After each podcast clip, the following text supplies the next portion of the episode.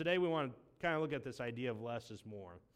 Uh, Derek Thompson is a uh, senior economic writer for a, mag- a, company called The Atlantic.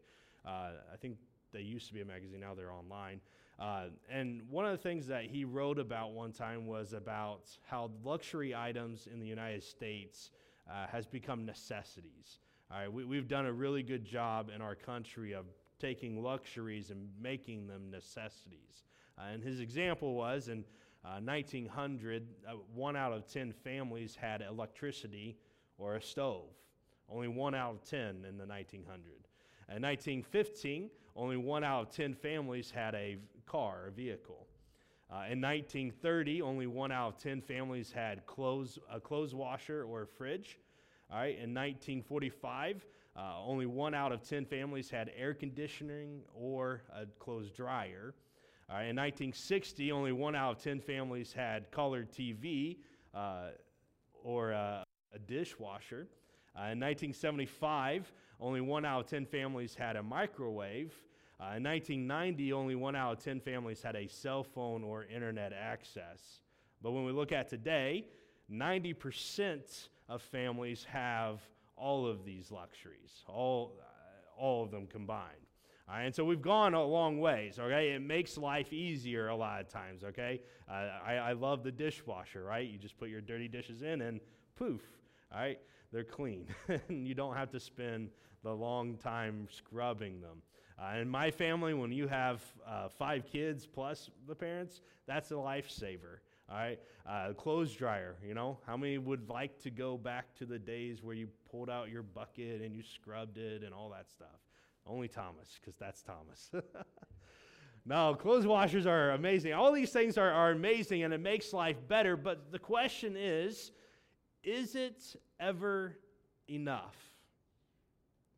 I mean, that's, a, that's the difficult question, okay? Uh, all of these luxuries, are they now necessities in life? And more and more, it seems that is the case. And, and more and more, as they bring out all these new gadgets and all these new things, it's never enough to have just what you have.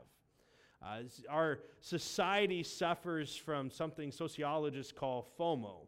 Right? It's the fear of missing out. Right? And, and with the advent of social media, Facebook, Twitter, Instagram, uh, this FOMO, this fear of missing out, uh, is just, it increases. Right? And, and there's been whole studies about how all this anxiety people have as they're watching family and friend post things about what they're doing and what they've got, what they uh, have received and, and bought, and they just want to be a part of it in some way. All right? They, they have stress when they see someone posting about their 3,000 square foot house with three, uh, uh, an attached three car garage. Okay, people are like, yes, I want that. Right, uh, or uh, they see their friends are going to go ski in Colorado for the three day weekend. They want to be a part of that, and so they have this stress and anxiety. And what ends up happening is they go to great lengths not to miss out. All right, they go to great lengths buying things even when they don't have the money to be a part of it. All right, we desire more. Right? Our, our, our society is around this. Our commercials are based on this idea that you need something that's brand new and you need something that's better than what you currently have. All right, my favorite commercial this uh, holiday season was the Chevy commercials. All right, where uh, they have two people meeting at two neighbors meeting at the driveway and one of them's like coming back from black friday shopping and they're tired and they're exhausted and maybe they have a black eye and they're talking to their neighbor and they said the neighbor's like so did you have fun shopping? And the shopper goes yes i've saved hundreds of dollars. And what does the neighbor say? He said oh yeah i got lots of sleep and i saved thousands of dollars right, on my new car. All right, and the, and the, the, the idea was why uh, why go Black Friday shopping? Because you could save thousands of dollars on a new car. All right, you can save more money buying a new car than you can going shopping. It's newer, it's better than what all that is. Uh, cell phone companies now, all right, the cell phone company with, uh, they actually charge you more to have your own cell phone, to own it. All right, they would rather you be on an installment plan where you get a new cell phone every two years than you actually owning your cell phone. All right, because we're in this society where newer and better is what you need. All right, and so that's just that's just where they've gone to, and, and this is where the cell phone company has chosen to do. And there's times, you know, there's times that I struggle with FOMO personally. You know, there are a lot of cool things out there. All right, they have these watches that, that are called smart watches, and they do everything your phone does. All right, and, and you can uh, just, so your phone buzzes, there's a text message. Well, I can read my text message off my watch. How awesome is that? All right, there's these uh, cool little light bulbs all right, that you can plug into your light and you can connect to your internet and you can literally turn them on and off from your phone anywhere in the world, right, as long as you have internet access. All right, and so like if I'm on vacation, that'd be cool, right? We, we, we used to have these timers, right, that, that the lights would come on and then go off so that people wouldn't break into your house. Well, now you can just do it from your phone on, off, on, off. And they change colors that you can have them blue you can have them there are a lot of cool things out there all right and and it's not bad to have them all right i'm not saying that if you have them i want to come to your house all right? Because i just want to see how it works all right? And and and that's just how it is. It's not bad to have them but i know for me i don't necessarily need it right? My wife would kill me if i ever bought one so. They're expensive too so on top of that. Uh, but that's just, I mean, I struggle with this sometimes, especially as these new, new toys come out. Uh, they're just toys for big boys, I think. So, all right, and so, so my question as we're looking at this, looking at this uh, fear of missing out, looking at this desire for more and more of what we uh, really don't always need or really what we can't always pay for, what is the solution to that? All right, what is the solution to, to living a godly life in the midst of this consumerism that we find in our world? And so I want to kind of look at that today. I think the Bible gives us an answer to that. I think the Bible talks a little bit about this, all right, not necessarily to the extreme that we've gone in our society, uh, but it does talk about this desire for more. And so we're going to be in Ecclesiastes uh, chapter 4 today. And so if you have your Bibles, I encourage you to open them up to Ecclesiastes 4. Uh, Ecclesiastes is found about the middle of the Bible. If you, you, need help with that, it's after Psalm and Proverbs. All right, and so uh, Psalms is usually you can open up your middle of your Bible, and that's Psalms. All right, and so Ecclesiastes, uh, it's not really one that we always read, uh, but it is a fantastic book. It is uh, written by Solomon, uh, who is often considered the wisest man to ever live. Uh, and, and the entire book of Ecclesiastes, Solomon is trying to find fulfillments all right, find happiness in life. All right, and so he, he will try this in a number of different ways. He'll try it through wealth, he'll try it through uh, uh, pleasure, uh, he'll try it through all kinds of different things until he finally gets at the very end of the book, almost the last verse, he says, Ultimately, fulfillment is found in fearing God and obeying his commandments. All right, so that's, that's the summary of, of Ecclesiastes. Uh, how do we find fulfillment? It's in fearing God. And so, um, what we want to look at in, in chapter 4 is this uh, idea of, of, of working and toiling and of, of wanting more. And so, this is what he says uh, starting in verse 4. It's hard to read without that light, so. And I saw that all toil and all achievement spring from one person's envy of another. This too is meaningless, a chasing after the wind. Verse 5 Fools fold their hands and ruin themselves. And so what, what he's going to be talking about here in chapter 4 and what we're going to uh, look a little bit in chapter 5 about is this idea of toiling. All right, the Hebrews, they had a number of different words for work. All right, and, and depending on, on which word it was, it, it kind of changed the meaning. And so the word that's used here is, is the focus is on the drudgery that work often causes. All right, uh, it is not on the nobility of labor, it's on the grievous and unfulfillingness that sometimes work has. All right, and, and we've had jobs like that, right? All right, I've held jobs that that's what they were. They were a job. All right, and, and it was hard to get through the day because I did not enjoy it. Okay, and so that's that's kind of what it is. And so he says he's talking about this idea of toiling, and he gives two reasons. He's going to give two reasons why people toil, why they drudge through work. All right, one of the reasons is here, uh, and it says that it is out of envy of what others have. All right, we, and I think that's what this FOMO is all about, right? This fear of missing out is because we're envious that someone else has this cool little toy. All right, we're envious that this other person's able to take that vacation.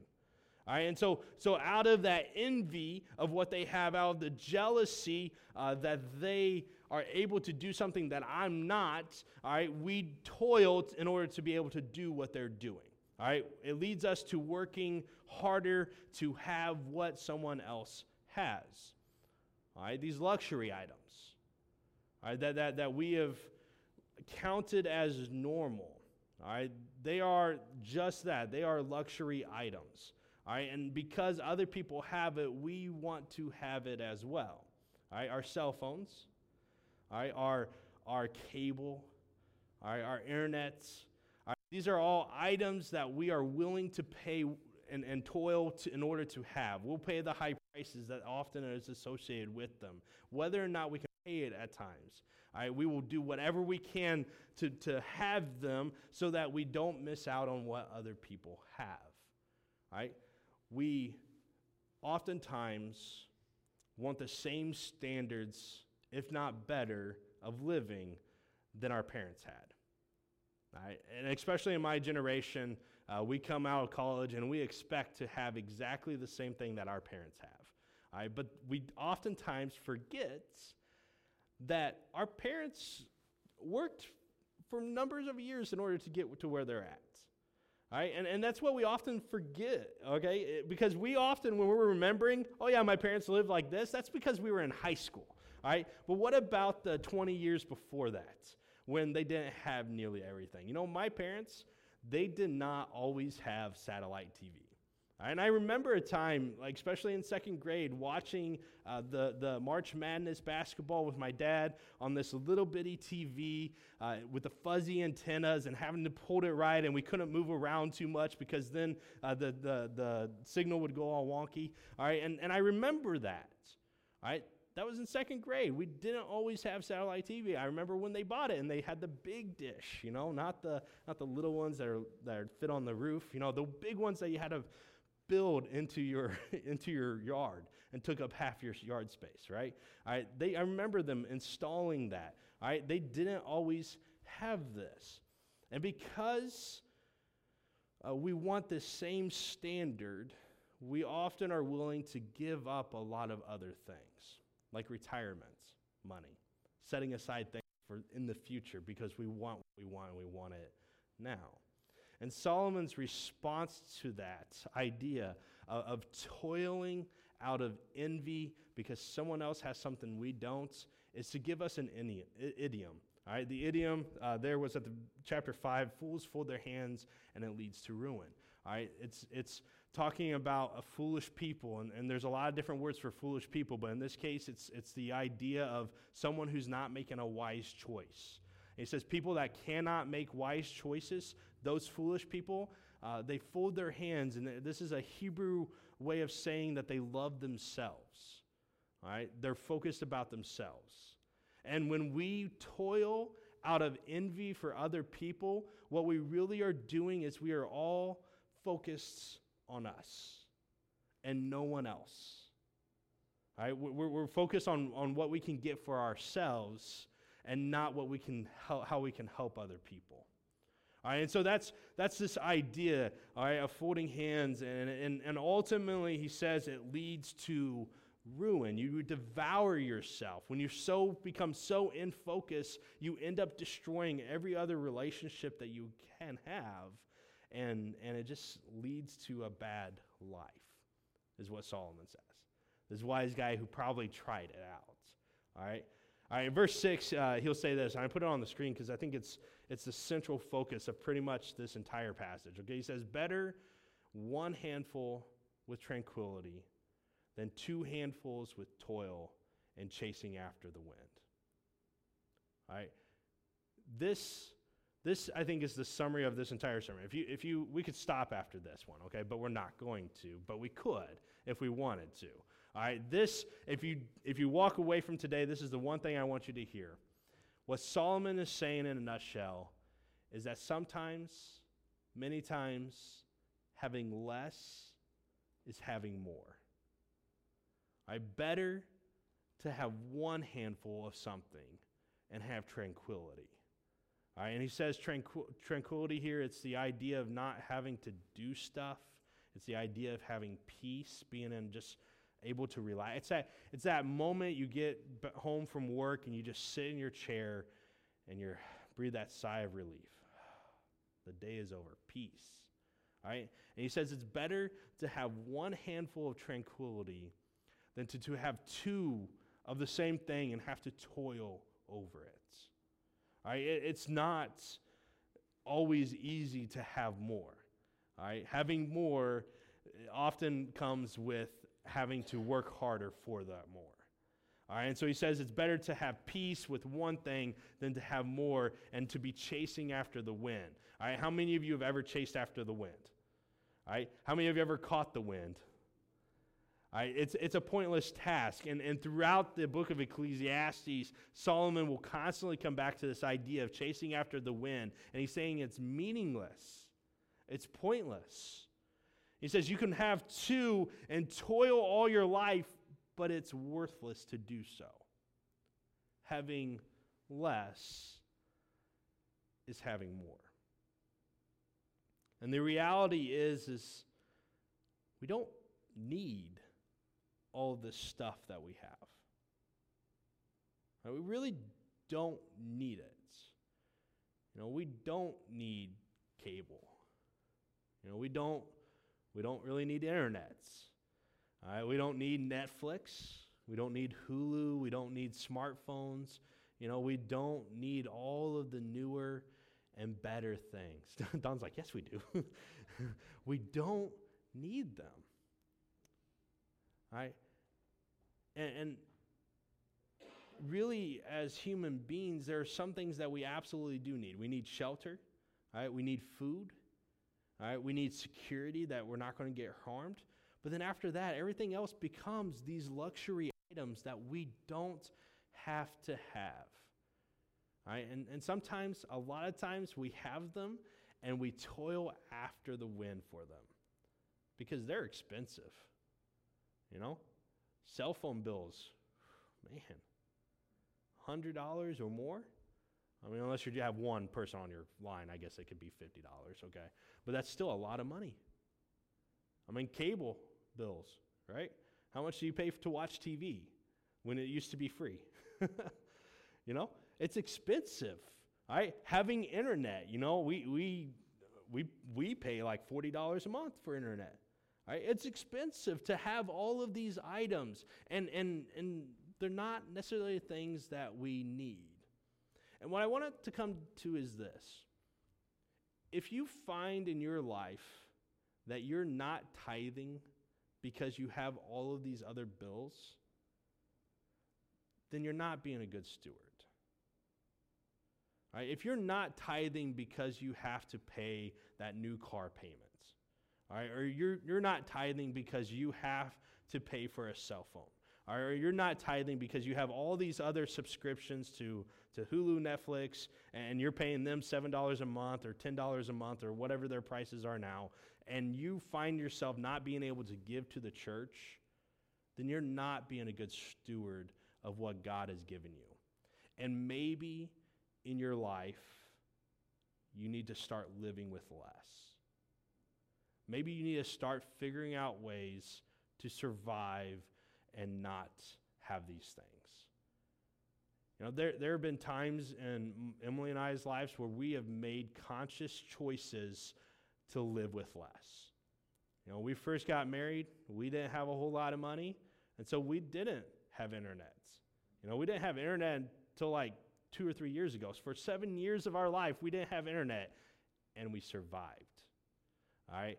we still don't have cable TV, and we are surviving strongly. All right, we didn't have smartphones, and really the only reason we have a smartphone now is because it's really hard to find a, a good quality non smartphone. Right, that's not going to break on you in, in two weeks. All right, and so we've chosen to go to smartphones because it's a better choice and it's cheaper in the long run. All right, we don't have colored lights that can change and you can open up with your phone because they're expensive.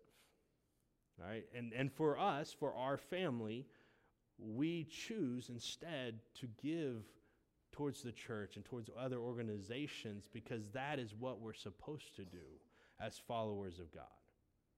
And so, so it's okay. I mean, we, we just bought a house. All right. You know how long we looked for the perfect house? All right. It was like two and a half years.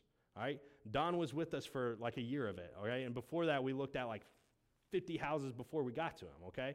And, and, we were looking for the right house at the right price, and, and the house that we have is a blessing, and we paid less than we paid for our little house, right? But we had to put a lot of time and effort to make it livable, right? And that's just one of those things, being able to live with less because it's more in the long run. It brings tranquility and peace in your life, not having to worry about how I'm going to pay this bill or that bill, and so on and so forth. All right, so living with less and trying not to be envious that other people have more than me. That I think is the solution. Right, that I think is the solution to this FOMO. And, and yes, there are times that I wish I have more. All right. There are, like I said, all those cool little gadgets. Those are things that I would love to have, but we choose not to. All right, so that's one of the things. We, we, we said that one of the things that he talks about why people toil is this envy. All right, I see what other people have and I want to have it as well. All right, and his solution to that is, is just be happy with what you have because you can be, have peace with one handful than two. All right. The next thing uh, in, in verse 7 and 8, uh, he talks about the uh, second reason uh, that people uh, toil. And he says this uh, He says, Again, I saw something meaningless under the sun. there was a man all alone. He had neither son nor brother. There was no end to his toil, yet his eyes were not content with his wealth. For whom am I toiling, he asked, and why am I depriving myself of enjoyment? This too is meaningless, a miserable business. The second reason that he gives as to why people toil is that they're not content with what they have.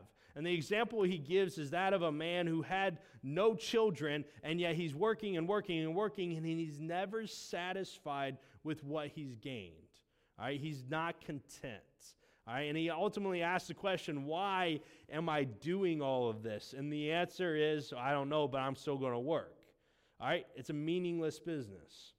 And this is really that question that was asked at the beginning Are luxury items now necessities? And then to follow up on that, is it ever enough? Are we ever satisfied? And I think what we often get when we have this envy and, and discontent for life is this vicious cycle of, of we get to this point where we're never content, even as we get these things that we're envious of other people, and we're not content with that, and we find more people to be envious of, and we start chasing after them. And it just constantly becomes this thing that if we can if we never learn to be content with what we have, then, then we're going to be toiling and we'll be asking these questions why do I not just enjoy what I have? And it's because we have discontentment. Solomon never gives the answer to this, a solution to this. All right, but elsewhere in the Bible we see it. Okay, Philippians 4, uh, Paul writes to the Philippians and he says, I rejoice greatly in the Lord that at last you renewed your concern for me. Indeed, you were concerned, but you had no opportunity to show. And then he says this I am not saying this because I am in need, for I have learned to be content whatever the circumstances. I know what it is to be in need, and I know what it is to have plenty. And he says, I have learned the secret of being content in any and every situation, whether well fed or hungry, whether living in plenty or in want. And he says this I can do all things through him who gives me strength. Paul says, I have lived in need. And when he's writing this, he's writing it from a jail cell where, uh, in that time, they didn't give you three meals a day, and they didn't give you everything that you could possibly want. Uh, in that day, you had you if you wanted to eat, someone had to bring you food. And so he was relying on someone every day bringing him something to eat. He was in need of what other people could give him. Right? He's lived in that. He's also lived in plenty. I mean, he, he was a prodigy of the Jewish people. People looked at him and said, Man, you are going to be somebody someday. I mean, he had a, a job, a tent making, that would have paid decent money. All right, and so he's lived with lots. He was a Roman citizen, he's lived with lots, and he's lived in this need. And he says, I can be content wherever I am. And the reason he can be content is because of Jesus. He said, I can be content because Jesus gives me strength. We look at this last verse and we often say, I can do all things through Christ who gives me strength. And we say that when we're saying, well, I want to lose 10 pounds or I want to run a 5K or I want to do all the things. But that's not what it's saying here. It's saying you can live in contentment because Jesus gives you strength to do so. We don't have to live in envious of other people. We don't have to live in discontent of what we don't have. All right? We can be content because Jesus is there. And really, contentment is trusting that God knows what He is doing and that God is going to be there with us no matter what. All right, the author of Hebrews, he says it this way He says, uh, Keep your lives free from the love of money and be content with what you have because God has said, Never will I leave you, never will I forsake you. Contentment is trusting that God gave you what He's given you, and He knows that's what you need. And that while other people care about what you have and what you don't have, God doesn't. And He's going to be beside you through thick and thin. Right? That is contentment. And we have to learn that the solution to consumerism, the solution to the fear of missing out, the solution of being envious of what other people have and desiring to toil to have more and more is that we need contentment in our life. Envy and discontentment, I think they're the same, or they're two sides of the same coin. One leads to the other. And when those things are in our lives, we want more and more. But sometimes living with less is living with more. And we need to learn to be content no matter where we're at, whether we're in need or whether we're in plenty, and trusting that God knows what He's doing. Now, Solomon, before we, we, we end, we want to kind of talk about why these things are bad. We've talked a little bit about the solution to them, but why are they bad? And Solomon gives us some uh, the reasons why they're bad in chapter 5 of Ecclesiastes. Uh, here's what he says in verse 8. He says, um, if you see the poor oppressed in a district and justice and rights denied, do not be surprised at such things, for one official is eyed by the higher one, and over them both are others still higher. The increase from the land is taken by all, and the king himself uh, profits from the field. All right, and so kind of what he says here is, is when you are envious and when you are discontent, ultimately in society, as we get more and more this way, we begin to become a society that oppresses their poor. All right, And, and we can kind of see that in America, can't we?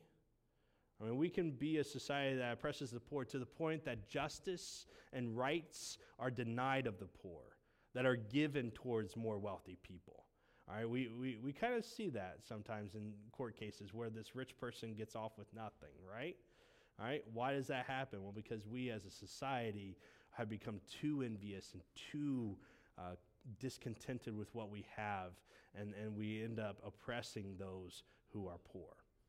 Right? In business, we say you do what you need to do to stay on top. All right? Even if that is morally wrong. And as a society, we need to stop that. We need to become morally right and choose what is the right thing to do. The second thing that happens when we become envious and, and, and discontent is found in verse 10. He says, Whoever loves money never has enough. All right? Whoever loves wealth is never satisfied their, with their income. This too is meaningless. As goods increase, so those who consume them. And what benefit are they to the owner except to feast their eyes on them? He says, ultimately, when we're discontented and we're envious, we never have enough. You know, it's this vicious cycle of, of we finally get what we, we, we, we were envious when we were back there, and oh, look, there's more people this way. And even when you're on top, there's still other things that you're envious and discontented with. And, and so it never becomes enough. And as your money increases, so does your costs. You know, Emily and I, we, we make more than what we did seven years ago when we were here. All right?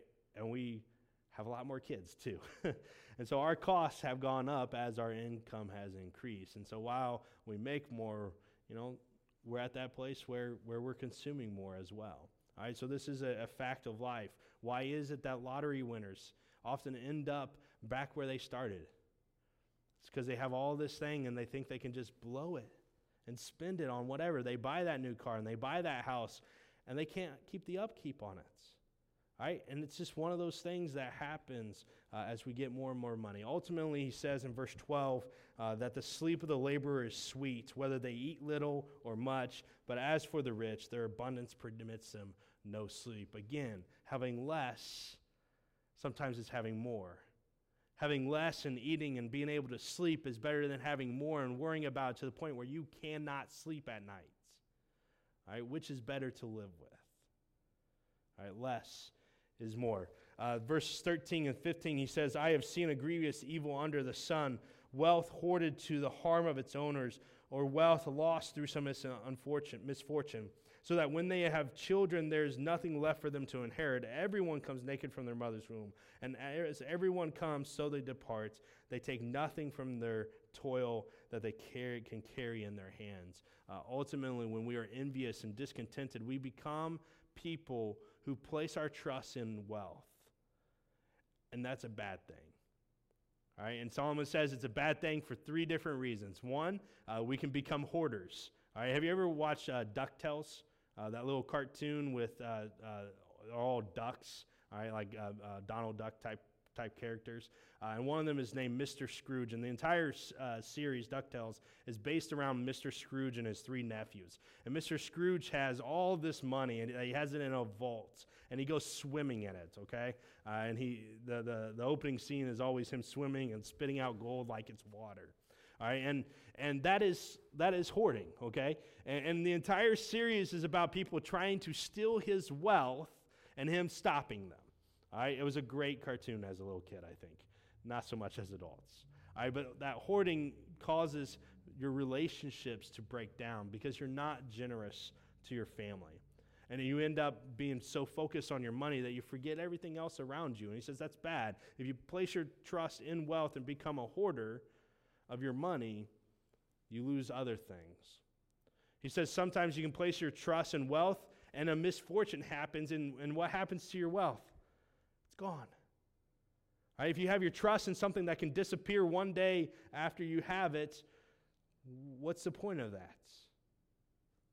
He says, doing that will causes you to be a person that cannot give inheritance to your children, which was a sign of being a wise person in that area. So if you can't give an inheritance, then you're foolish.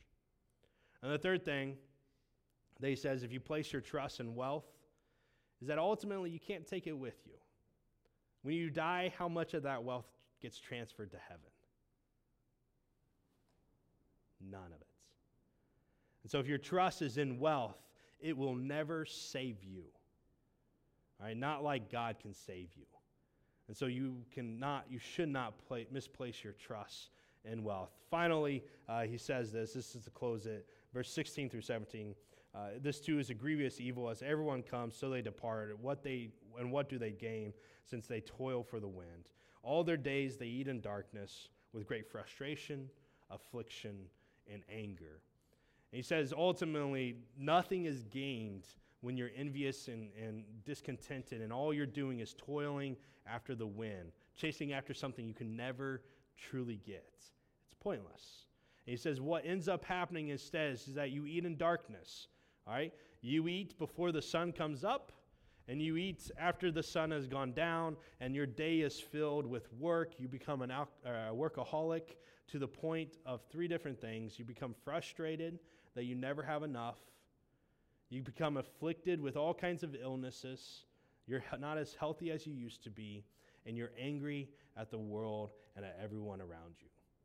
See, the lack of contentment and envy, it brings harm to you and to people around you. All right, that's what this entire fifth chapter is about. And we need to be godly, wise people who are, are living uh, with less when we need to. All right, if you aren't able to give to the church because you have so many other bills, then maybe something needs to change. What do you need to cut in your life? What do you need to live less with and have peace, tranquility? right, rather than having a lot of it and toiling after nothing. The foolish way is to be in this life of envy and discontentment where all you do are working and working and working and you're getting nowhere. And I think ultimately the problem is, is that we like to compare ourselves with other people. And I think comparison is, is bad. All right? Comparison leads to this discontentment. God has given you what He's given you. All right, and we need to trust in that, whatever it is, whether we have a lot or whether we have a little. And we need to be people that are living to be content and to live with less. Will you pray with me? Father God, there are so many things in this world that are cool. I mean, there are so many things in this world that, as we uh, learn more about, that we're make life easier sometimes and and uh, just streamlines a lot of stuff. And Father, uh, when those things come out, I pray that we can be content with whatever we have. Uh, help us to make wise cho- choices uh, as we uh, look at items, whether or not we need them or not, uh, whether or not we can afford them. And Father, I just pray that that no matter what it is, whether it's a luxury item or necessity, that we are choosing to live with peace and not to toil out of envy or discontentments, but that we're choosing to, to honor you uh, with whatever you've given us. I ask these things in your name. Amen.